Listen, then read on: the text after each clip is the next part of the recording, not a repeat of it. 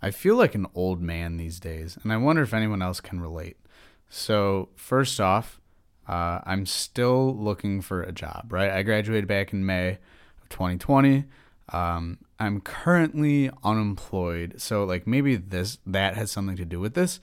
But all I do is golf. I golf maybe three times a week, um, and the biggest keys to why I feel like I'm an old man is that I wake up early. So I get up maybe like 6:45, 7 o'clock. You know how many times I've set an alarm on my phone to wake up at 9 or 10 and it's pointless? I'm up at like 7 o'clock and then three hours later my alarm will go off and I laugh because I'm like, I can't sleep in anymore. I literally cannot sleep in anymore. And I also go to bed super early. Like when you're up at 7, you have like and 7 p.m. rolls around, that's already 12 hours that you've been awake and it's 7 p.m. I don't think even as a kid, like as a kid, my I would go to bed at like what, maybe 8, 8:30. But now like 9, 9:30, 10 o'clock rolls around and I'm dead. I'm so tired. And I don't do anything. Like how am I tired? I don't do much. I ride my bike, I go to the gym, I play golf, you know, very much retired. But I don't understand how nine o'clock rolls around and I'm exhausted. And it's only May. It's almost the end of May. And it's light out until nine o'clock ish. So it's so weird. And I wonder if I'm the only one. You know, if anyone out there who's listening and you're 23 or 22 and you wake up early as hell and you can't fall back asleep and you go to bed early as hell, you know, what, what's up with that? I don't understand why I'm I just I don't know. I feel like I'm an old man, and uh, I'll stop ranting there. Actually, no, I will continue my rant for 10 more seconds. Uh, I do feel like an old man, but the good thing is, is that I don't eat dinner at 4 p.m. Uh, in the afternoon. I eat dinner at a normal time.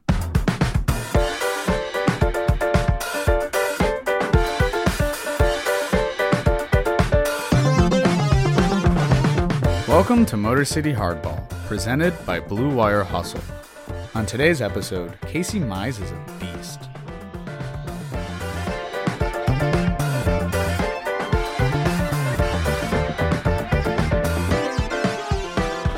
When the Tigers go out west for a road trip, things seem to never go well, whether we're playing the Mariners, the Angels, the A's, any of those AL West teams.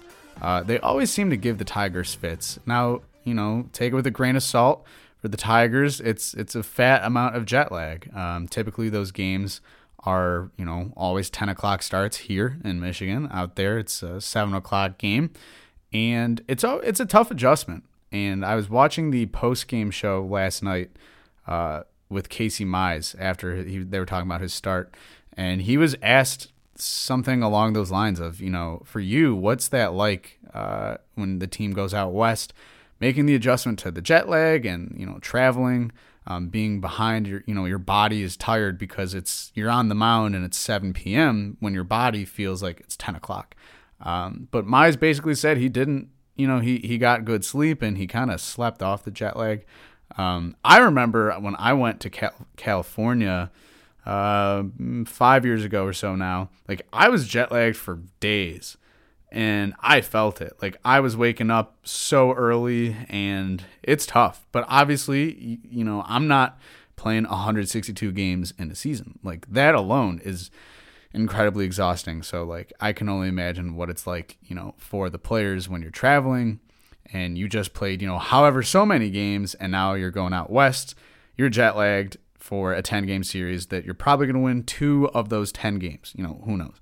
But uh, Casey Mize last night was just absolutely incredible. I mean, I don't know how else you describe it. Um, before we go into some of the details of Casey Mize pitching last night and what I saw from him in person at my first game of Comerica Park last week, uh, I wanted to briefly shout out my Instagram page uh, because, yeah, you know, free ads. I'm going to just totally plug myself here for a second. Um, you can follow us on Instagram at Nostalgia Supply.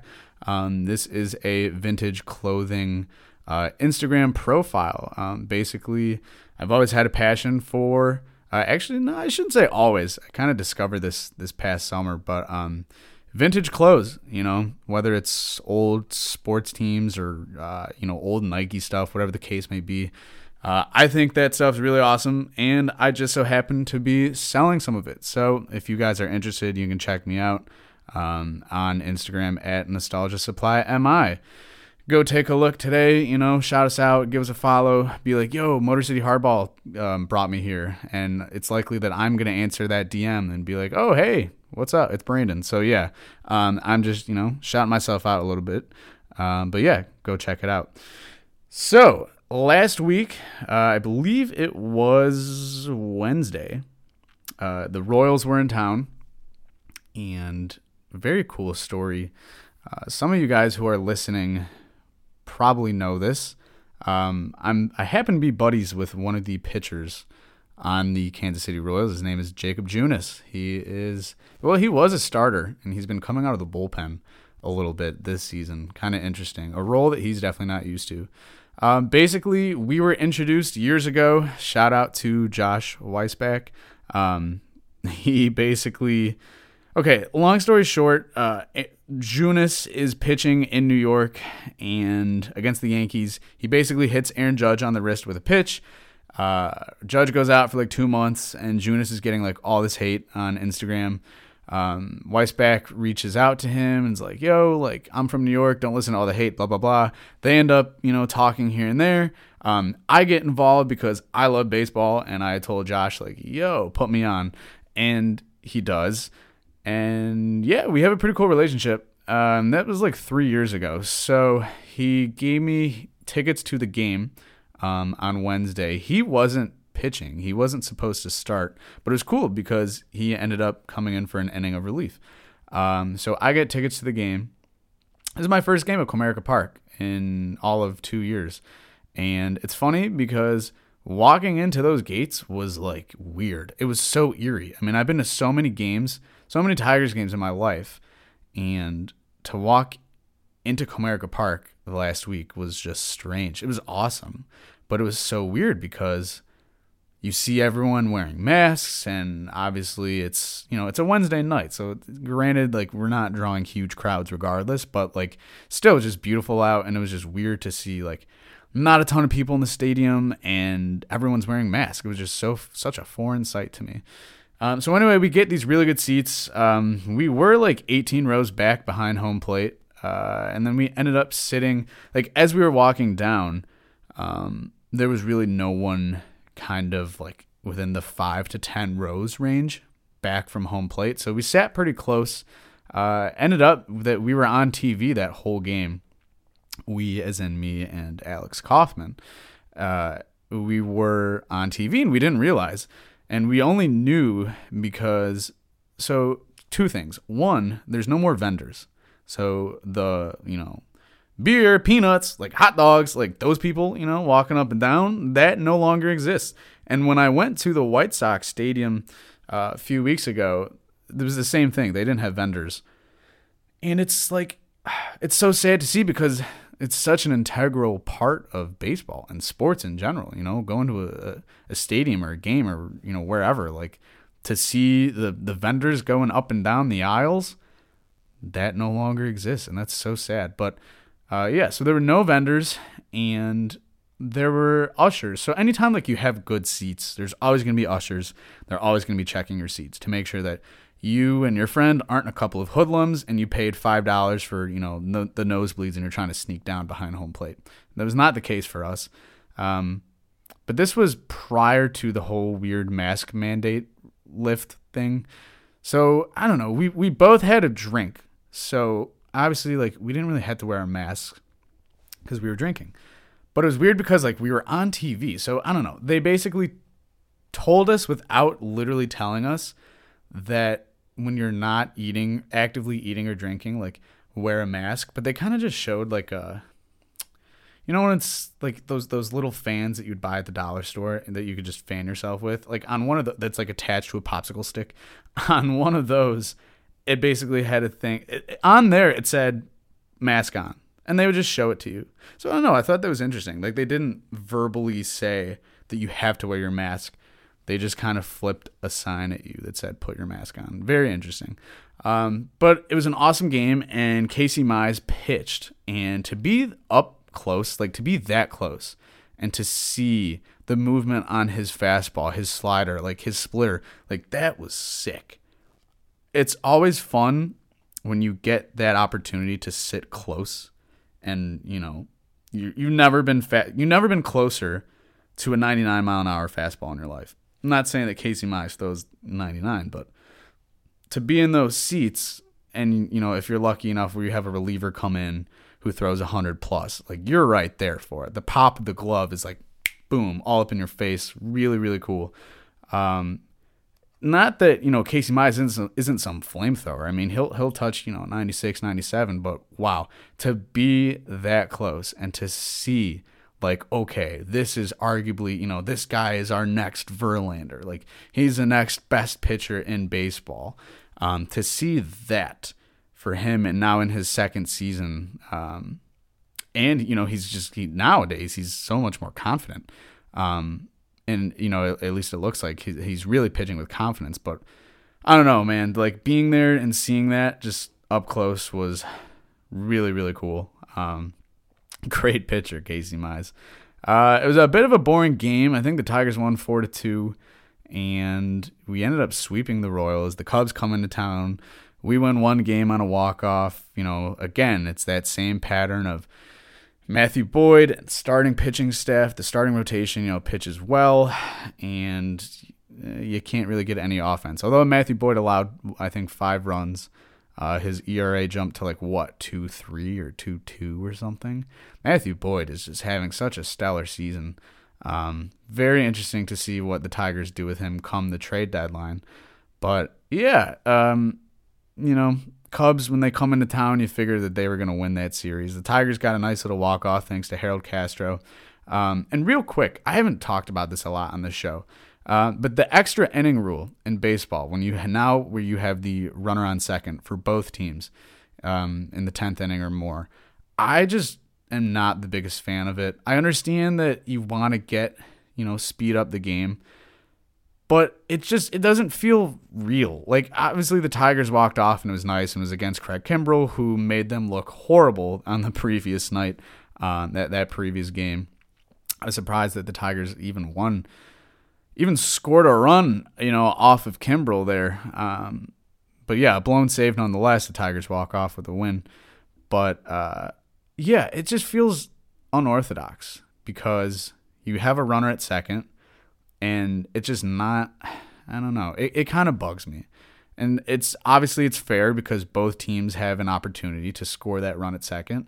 But there's so many options. Like you move the runner over to third, uh, you know, whether it's a bunt or just a, ground out, you know, whatever the case is. Um, then you have a runner at third and one out. So wouldn't you always I would just always want to put that runner on so you have runners at first and third, one out, you get a ground ball, you get out of the inning, and then you give your team a chance to win in the you know the bottom of that inning. But that didn't happen. Uh, Michael Fulmer was pitching, and he gave up you know an RBI. The Tigers were down one. Anyway, you know we won the game, so I don't know. The extra inning rule just kind of bugs me. It's not normal um, it doesn't feel right, like that you just automatically get a runner at second. Like the winning run is automatically in scoring position, or the go ahead run automatically because of this rule. Like eh, I don't know, it bugs me, and maybe I'm just like a baseball, you know, purist or perfectionist, and to see that rule change is a little bit on the uh, frustrating side. But um, yeah, it's not good.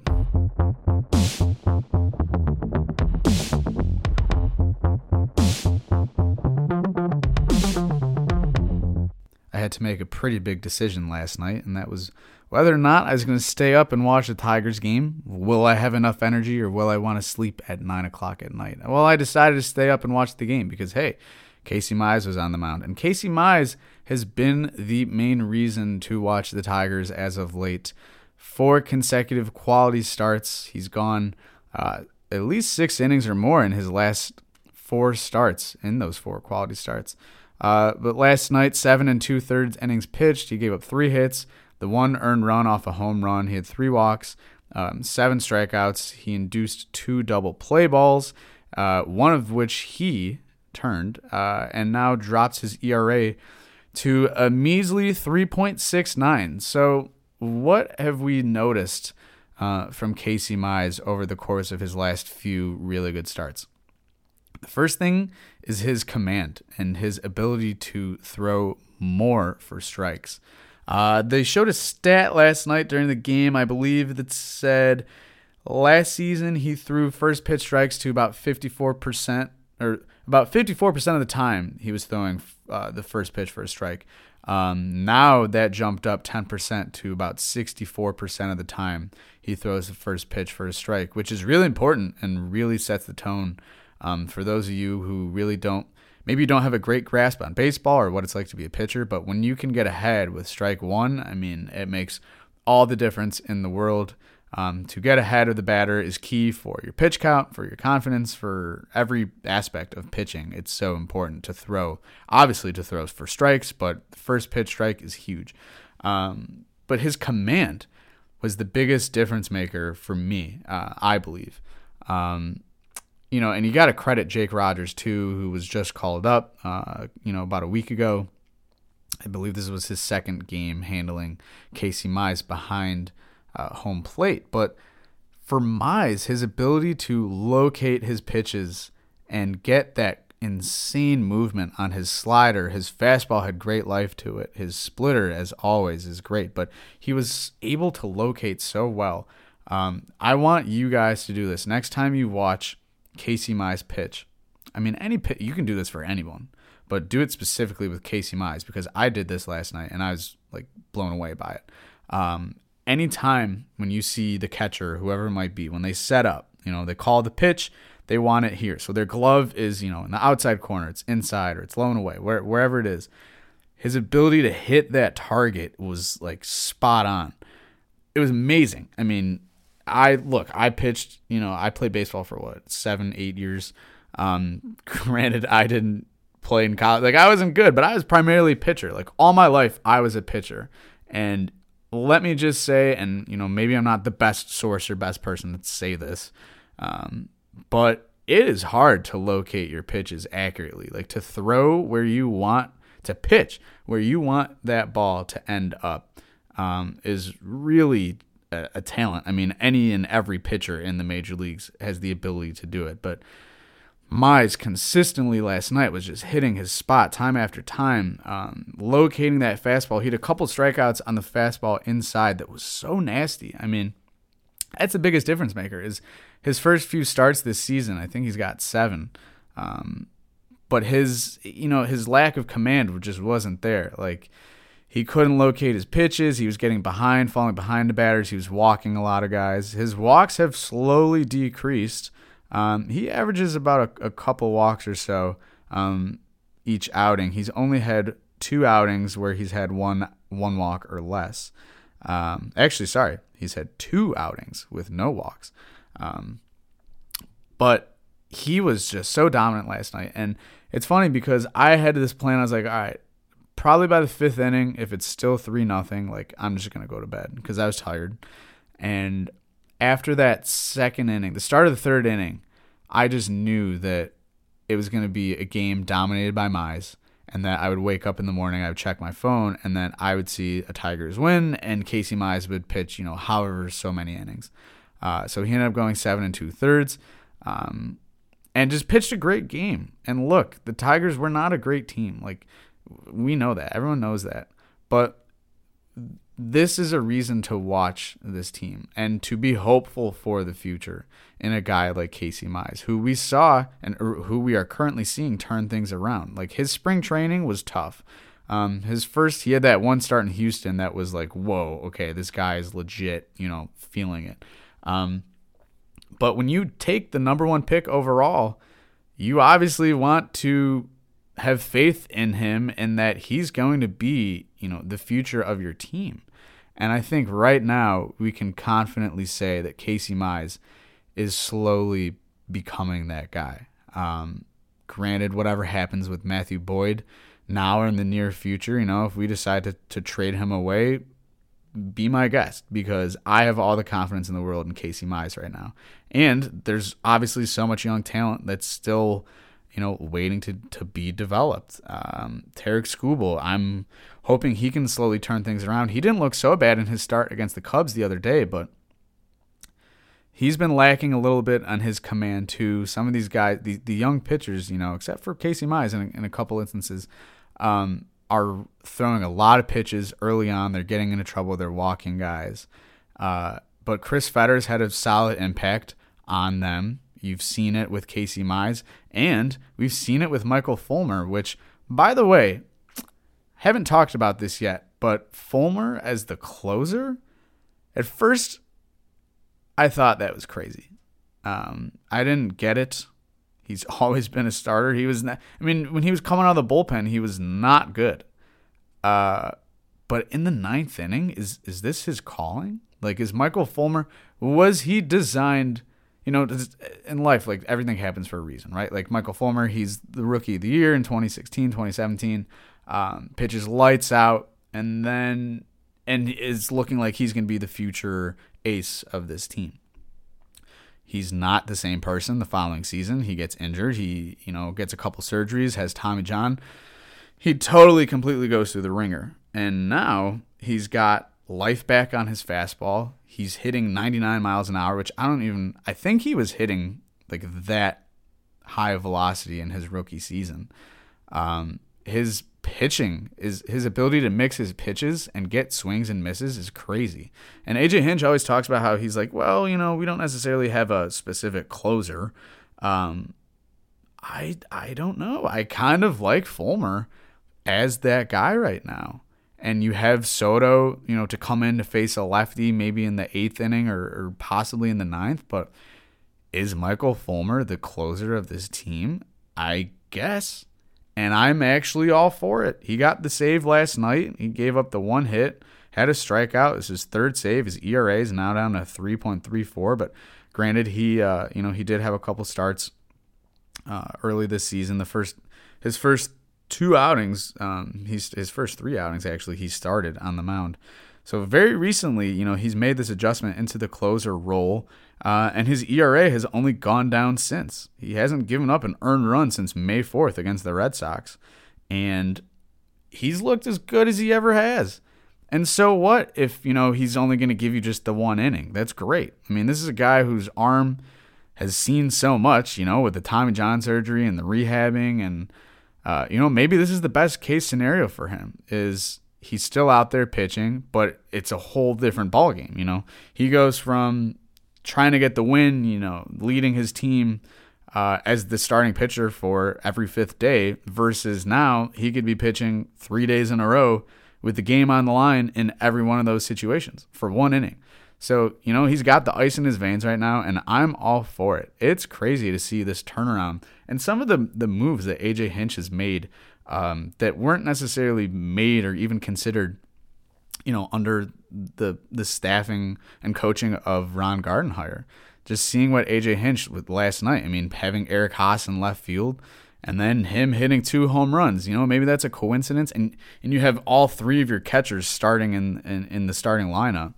Um, Wilson Ramos, unfortunately, you know, was so hot for for a while.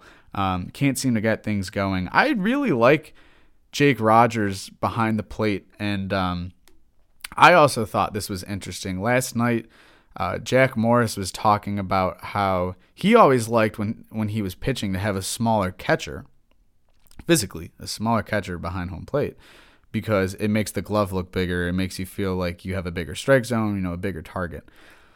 I don't know if I agree with that. I remember when I used to pitch, I used to love having like big catchers, like big guys, because to me, it made me feel like the strike zone was just that much bigger. And maybe I'm wrong, and I guess maybe it's personal preference, but I don't know. They, they Wilson Ramos defensively not the best. I like giving you know Jake Rogers this opportunity to start behind home plate, and then you know you're gonna get Grayson Greiner back, but.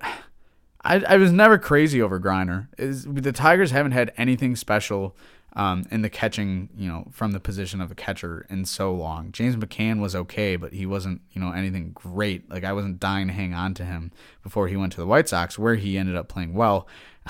Everyone remembers Alex Avila. Nothing great there. You know, he had maybe one good season, and then after that, just struck out every other at bat. But I like Jake Rogers. I mean, he calls a good baseball game, and he's young, and he's uh, really improved defensively. Um, is a big, you know, is a big difference from last season. So I don't know. I, I like this this rotation of, uh, you know, Rogers starting behind the plate, uh, and then you have possibly Eric Haase in left field again. You know, rotating between uh, uh, Akil Baddoo and Nomar Mazara because the outfield, you know. they need to get it going. Let alone this whole team needs to get things going. Um, if we take a look at some of the stats right now, the, the team's batting average is 221. That ranks 27th overall. Um, 39 home runs. That's tied for 23rd overall. Uh, 22 stolen bases, tied for 9th overall. But, you know, 15 wins. It's 28th in all of baseball. And a 4.85 ERA, which also marks for 27th in all of baseball. So this team just they need to get it going. You know, some things are slowly starting to click and it's still early, you know, it is May. And hey, we're also not even the worst team in baseball right now. What the heck is going on with the Twins? Who saw that coming? Last place? They can't pitch to save their life. They had uh oh, what's that dude's name? Astudillo? I don't know, La Tortuga they call him. He's like a big turtle looking guy. You know, came in to pitch because the Twins were down 15 to 4 I mean, this is a team that was projected to, you know, either make the wild card or win the Central. They've been that team for the last however many seasons, and it's looking like the Twins are going to be sellers at the trade deadline. So, interesting story there, but you know, I'm I'm glad to see that things are slowly clicking for the Tigers. Um, you know, a couple bright spots here and there. Obviously, Casey Mize being that bright spot right now. The reason to turn on Bally Sports Detroit and watch every fifth day Casey Mize go out and pitch. So I'm really impressed with what I'm seeing from Casey Mize. Um, you know, the season's only going to go on, and could he be an All Star this year? Who knows? It's possible. Um, he's he's things are clicking, and uh, I'm really excited to see where everything ends up um, with Casey Mize now down the road. So, guys, that is all for today's episode of Motor City Hardball. Thank you so much for tuning in. Do not forget to leave me a review on Apple Podcasts. It's pretty easy. You just go to the bottom, boom, tap five stars, maybe you can even write something. It's all up to you.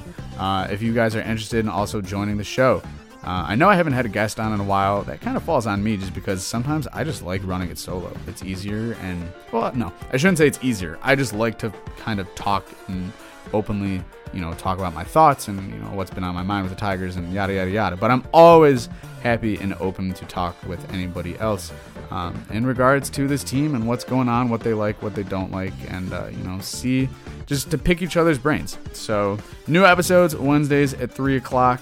I am Brandon Rothenberg. We'll see you guys next week.